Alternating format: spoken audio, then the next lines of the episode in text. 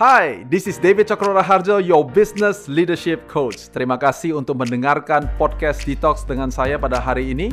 Jangan lupa untuk share Detox ini dengan teman-teman kamu. I hope you enjoy this podcast.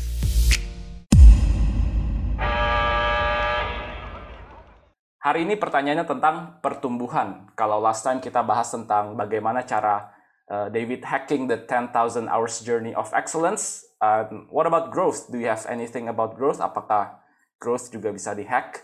Ya, yeah. so you know, uh, semua orang pasti bertumbuh. Sebagai contohnya kita kalau yang udah udah dewasa, udah gak puber lagi gitu ya.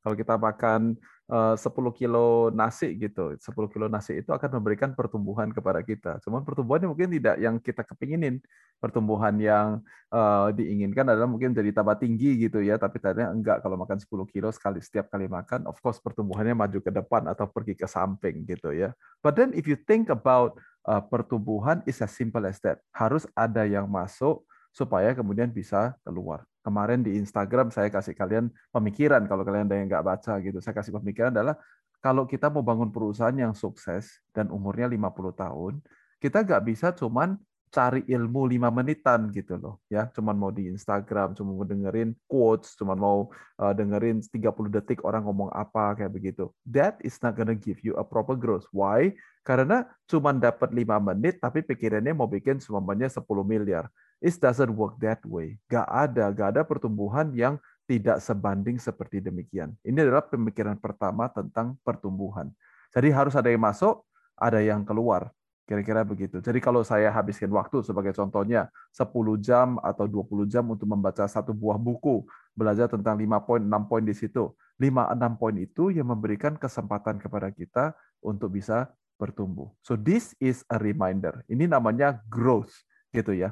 Tetapi di dalam dunia bisnis khususnya ada sesuatu yang kita kenal dengan namanya adalah hyper growth. Nah, jadi hyper growth ini bukan begini. Hyper growth itu tidak berarti bahwa adalah berarti saya mesti makan sebanyak-banyaknya. So think about uh, seorang atlet atau uh, apa seorang pemasak dan segala macam. Tidak selalu berhubungan dengan harus makannya lebih banyak. Now, seorang atlet dengan seorang manusia biasa tentu inputnya berbeda give you an example, right? Uh, kalau kalian pernah ikutin atau pernah nonton The Rock atau you know orang-orang pokoknya atlet yang binaraga yang membangun otot dan macam-macam. Makan paginya mereka kita mungkin makan nasi satu bungkus sudah selesai gitu. Tapi kalau mereka makan, mungkin makan telurnya 10 biji, makan uh, pancake-nya kalau lihat The Rock itu kan pancake-nya itu mungkin ada 15 uh, uh, apa layer, you know things like that. Jadi yes, karena kenapa? Untuk dia numbuhin otot-otot itu dia perlu makan yang berbeda. But you see, it's not always about the quantity though. It can also be about the quality. Nah ini hypergrowth ini lebih sering untuk kita-kita ini di Indonesia. Saya mau kita untuk lebih mengerti bahwa hypergrowth itu berhubungan dengan apa yang kita makan. Contohnya, makan satu piring nasi sama makan semuanya uh, uh, satu potong daging gitu atau steak atau uh, satu genggam uh, uh, kacang-kacangan atau things like that the growth that is giving to our body is different walaupun jumlahnya lebih sedikit. Nah, ini hyper growth yang seperti begini nih, yang kadang-kadang kita kurang memahami. Sehingga kita berpikir bahwa adalah kalau sekarang gue bisa tumbuhnya semuanya 10 juta rupiah per, per bulan, atau saya bisa bertumbuh sekarang semuanya 10 persen per bulan. Dan sekarang kita mau jadi 20 persen, kita mau jadi uh, eh, 100 juta rupiah.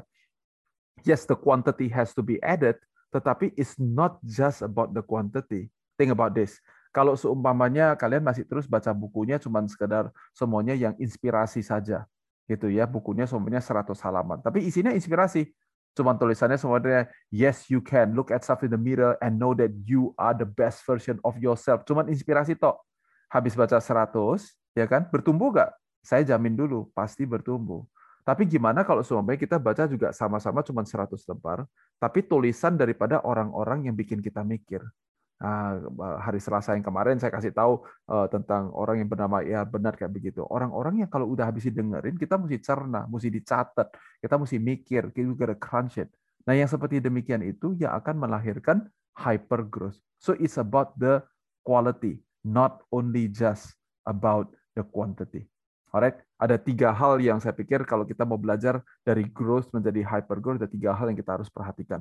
Oke, okay? and actually by the way, kalau kalian selama ini growth-nya belum ada, istilahnya cuman uh, pergi ke kantor, cuman kerja saja, tapi belum pernah uh, betul-betul memikirkan pertumbuhan, you can also apply this. But if you want to do hyper growth, tiga hal ini menjadi lebih penting lagi. Jadi yang pertama yaitu adalah namanya adalah strategi. Oke, okay? strategi ada dua pemikiran yang penting. Yang pertama namanya adalah duplikasi, yang kedua namanya adalah replikasi. Oke, okay? duplicate Artinya adalah kalau kita bahasa Indonesia-nya itu adalah slangnya copy paste gitu ya. Jadi kita baca atau kita lihat, kita nonton, kita nanya, kita lihat, dan kemudian gini, udah deh kita copy aja. Jadi kita copy dan kita kerjakan persis seperti apa yang kita lihat. Dengan kita menduplikasi, itu namanya adalah itu adalah bagian pertama daripada sebuah strategi. Jadi strategi itu bukan kita pikirin sendiri, habis dipikirin sendiri karena kita nggak pernah baca buku, ternyata udah ada orang yang udah nulis lima menit baca udah selesai atau atau satu jam uh, uh, doing research di Google udah dapat tapi kita nggak duplicate, kita terus mencari sesuatu yang baru lagi, cari sesuatu yang baru lagi. Itu sebabnya pertumbuhannya jadi pelan gara-gara itu. Nah ini adalah satu A, itu namanya strategi. Satu B kalau sudah bisa duplikasi, sekarang kita mau replikasi. Jadi kalau kita mau replicate, itu cerita tentang apa? Berarti kita sudah pernah duplikasi eh, strategi A, strategi B, cara cara cara C, cara D dan sebagainya. Kemudian kita menyadari bahwa yang A bagusnya di sini, yang B bagusnya di sini, yang C bagusnya di sini, yang D bagusnya di sini. Then you replicate. Kita ambil yang relevan dan yang berguna untuk usaha kita atau untuk tim kita. Kemudian kita jadikan menjadi sebuah strategi. Jadi dengan langkah A dan B ini, ini adalah namanya strategi. Strategi is the first key untuk kita bisa mengalami hyper growth. Oke, okay? nah, saya kasih kalian contoh di dalam uh, konteks uh, personal. Saya punya anak, kita selalu mengatakan bahwa adalah satu anak punya 18 tahun. Jadi nggak ada kita yang dimaksud dengan hyper growth buat kita adalah pada saat anak kita 18 tahun, dia udah tahu belum dia mau jurusan apa? Dia udah tahu belum dia kira-kira mau arahnya ke mana? Nah, orang yang biasa, yang growth-nya yang biasa-biasa, mungkin nanti sampai umur 25 tahun, 30 tahun, nah dia baru bisa dapat. So, we are hacking the growth or we are hyper the growth. Tapi waktunya berbeda nggak? Nggak berbeda. 18 tahunnya sama. Tetapi aktivitasnya berbeda-beda. Kualitasnya berbeda-beda. Maka kita harus punya strategi. Nah, salah satu strateginya kita itu apa? Strateginya itu adalah saya sebagai orang tua, kita memberikan waktu kita 20 30 hari di mana kita bilang gini, saya yang akan jadi gurunya. Saya yang akan temenin dia selama 30 hari dari pagi sampai malam. Nah, itu adalah sebuah kebiasaan yang kami lakukan. Kebiasaan ini merupakan bagian daripada sebuah strategi yang membuat parenting David Julia ya bentuknya ya kayak begini. Sama orang lain mungkin punya strategi lagi yang berbeda-beda lagi. Dapatnya dari mana? Because we duplicate other people and then we replicate sesuatu yang relevan dan yang berguna buat anak-anaknya kita. So this is what we call a strategy. Jadi kalau bangun bisnis juga sama. Nah, kalian sudah ikut saya, kalau untuk kalian sudah ikut sudah lama, kalau kita lagi cerita tentang, sebagai contohnya customer, kita cerita tentang satisfied customer. Kita bilang bahwa adalah tidak ada customer yang bilangnya adalah ya biasa-biasa, nggak ada. Customer itu either they are satisfied with you or they are frustrated with you.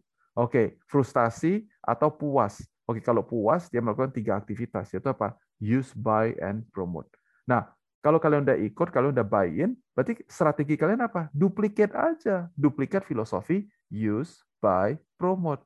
Tapi when you replicate, walaupun industrinya sama, antara PTA dan PTB di industri yang sama, replikasinya bisa membentuk sebuah strategi yang berbeda-beda walaupun diduplikat dari pemikiran yang sama. Nah, ini yang saya pikir yang penting yang kita boleh uh, pakai baik sekali lagi dalam karir kalian maupun di dalam uh, kehidupan pribadi kalian. Nah, itu yang pertama, namanya adalah strategi. The second S adalah standard. Oke okay, ya. Kalau kita mau mengalami hyper growth, kita harus memiliki standard. Standard membunuh asumsi. Standard membunuh uh, yang apa itu namanya ketidakadilan. Ya, dengan adanya standar, berarti semua orang tahu kalau saya lakukan A, saya dapatnya X. Kalau saya lakukan B, dapatnya adalah Y. Kalau saya lakukan C, saya dapatnya adalah W. Dapatnya semua sama. Jadi standarisasi. Standar memberikan kepada kita kepastian atau memberikan sebuah landasan kepada orang-orang yang ada di dalam organisasi kita. Nah, jadi semakin organisasi kita menjadi besar, kita harus kemudian memiliki sebuah standar. Nah, untuk kalian adalah pemimpin, this is important for you. When you first start your journey, I am the company itu merupakan slogan kita. Bayangkan ya, kalau kita baru buka perusahaan. Siapakah perusahaan itu? Ya perusahaan itu adalah saya. Jadi David mau A ya dapat A, David mau B ya dapat B, David mau kerjain C ya kerjain C. Kenapa? Because I am the company. When you have a standard di dalam organisasi kita, you gonna have to be able to kita sebagai pemimpin harus bisa begini. The company is a part of me. Jadi perusahaan itu merupakan sebuah extension daripada kita. Ini artinya apa? Dengan standar itu, David juga harus melakukan A, B, dan C, mendapatkan Z, Y, dan W. Itu namanya standar. Kalau semua orang di kantor semuanya melakukan A, B, dan C, dapatnya adalah Z, Y, and W. Tapi David kalau lakuin, suka-suka dia. A, B, F, G, H, dan whatever. gitu. Sehingga hasilnya beda-beda itu menunjukkan bahwa identitas daripada organisasi itu masih berhubungan dengan David semata-mata. And it is for that particular reason you might be growing, but you don't have you are access denied untuk hypergrowth. Hypergrowth kunci yang kedua berhubungan dengan standard. Yang kedua, oke. Okay? Baru yang ketiga namanya adalah sinergi. Oke, okay? jadi S yang pertama strategi, yang kedua namanya standard, dan yang ketiga namanya adalah sinergi. Sinergi artinya adalah merubah kata I atau saya menjadi us atau kita. Jadi dari saya menjadi kita. Nah, ini semuanya sangkut menyangkut nih. Dari strategi kita bikin menjadi standar, kemudian kita mulai bersinergi. Artinya adalah kalau lakukan sesuatu tidak lagi selalu berhubungan dengan siapa yang melakukan atau bagaimana bagaimana cara biasanya kita melakukan, tapi berhubungan dengan bagaimana kita sama-sama bersinergi. Sinergi tentu yang sering kali kita bicarakan yaitu adalah bagaimana kita topang menopang untuk bisa melakukan pekerjaan A besar sebagai contohnya kayak begitu. Tetapi sinergi dalam konteks yang hyper growth itu tidak hanya hanya cerita dengan demikian, tapi bercerita dengan pada saat winner kemudian sedang mengalami uh, apa semuanya kosong atau sedang mengalami uh, lemah di satu bidang, I got your back saya bisa cover dia. Seperti hari ini yang sedang kita contohkan, yaitu adalah selama dua bulan ke depan ini, ya Feli akan lebih uh, tidak beraktivitas di SIP. Velia adalah lebih mengundurkan uh, diri secara ke office day to day. So we got to be covering her back. So you want to grow dari awal mulanya, bahkan sebelum di dalam tim kita ada yang uh, sedang uh, apa hamil, kami sudah selalu berkata bahwa adalah hey di kantor kita kalau ada satu orang lagi pergi cuti, berarti yang lainnya mesti bisa cover pekerjaan itu. This is how we operate itulah di situ ada pertumbuhan. Coba bayangkan, saya jagonya adalah di front end sebagai contohnya gitu. Tapi pada saat saya dibutuhkan untuk pergi ke back end, saya tetap juga pergi ke back end. Dengan cara demikian, sinerginya terjadi, di dalam sinergi terletak sebuah kekuatan, tapi ini yang lebih penting. Ini yang mengakibatkan hyper growth. Kenapa hyper growth? Karena berarti pekerjaan winner tidak hanya perlu dikerjakan oleh winner. David juga bisa. Pekerjaan David nggak harus cuma dikerjakan sama David. Winner juga bisa. Nah, bukankah ini mengakibatkan setiap daripada kita menjadi komponen-komponen yang lebih high protein daripada high carb sehingga berguna jadi lebih lebih pintar, lebih jagoan. Ini bisa, itu bisa, ini bisa. Eh, semuanya bisa. Gak ada yang bilang tidak bisa. Dan dengan cara demikian, orang-orangnya semuanya dari grade-nya terus meningkat, meningkat, meningkat. Berarti komponennya jadi tambah bagus. Karena komponennya tambah bagus, secara otomatis hypergrowth terjadi. Padahal diberikan pada waktu yang sama, satu minggu yang sama, dua bulan yang sama, satu tahun yang sama, and so and so on. Oke, okay? so the three things, tiga S, yaitu adalah strategi, standar, dan sinergi. Plus one saya hari ini adalah sum, S-U-M, yaitu adalah jumlah kalau dalam bahasa Indonesia. And this is something that is very, very, very important. Karena saya sering bertemu dengan banyak pemimpin yang sifatnya so, ya nih, mungkin S, berarti misalnya, tetapi supaya supaya atau terjadi kebohongan tapi itu sifat daripada SOP. Whenever you have a standard, kita pasti akan mendapatkan efisiensi itu. Tetapi hanya karena kita efisien, tidak berarti bahwa kita melakukan dengan cara yang benar. Cara yang benar itu namanya strategi. Standarisasi itu namanya adalah efisiensi. So and that's the the the apa the magic uh, daripada uh, hypergrowth itu sendiri. Pertumbuhan itu membutuhkan efektivitas dan efisiensi, bukan hanya cerita tentang efisiensi saja. Sinergi cerita tentang orang-orang yang membuat efektivitas dan efisiensi itu terjadi. Jadi kita nggak bisa cuma bilang, I just need one of the component. Kalau kita cuma menggunakan salah satu komponen itu, maka itu sebabnya kita tidak mengalami hypergrowth yang kita inginkan the sum yang kita saya lagi bicarakan di sini berhubungan dengan beberapa organisasi tertentu, walaupun pada umumnya membutuhkan strategi terlebih dahulu, membuat standar untuk strategi itu, baru kemudian bersinergi, walaupun itu adalah urutannya, komposisinya belum tentu adalah harus strategi yang paling besar atau standarisasi yang paling besar. Tergantung bidangnya masing-masing. Ada bisnis-bisnis tertentu yang memang standarisasinya atau standarnya atau SOP-nya tidak perlu untuk seluruh aktivitas. Karena ada beberapa hal yang sifatnya lebih standar yang lebih ringan atau standar yang lebih loose karena memiliki banyak X faktor yang tidak bisa dikontrol. But whatever you do, you cannot say that I only love strategy, I don't love standarisasi and synergy. Atau strategi dan standarisasi kita keren banget, ya kalau masuk ke dalam uh, uh, apa istilahnya mau pakai uh, mau makan siang aja istilahnya ada strategi dan SOP bagaimana caranya order makan siang semuanya kayak begitu. Tapi gak ada sinerginya artinya adalah tidak ada chemistry tidak ada koneksi antara tim-tim dan orang-orang yang dalam organisasi kita.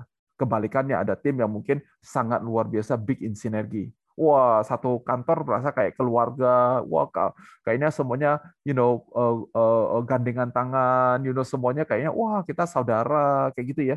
Tapi gak ada strategi, gak ada standarisasi. Itu juga tidak baik. Jadi hypergrowth itu merupakan a merupakan sebuah penjumlahan daripada ketiga komponen yang ada di atas ini.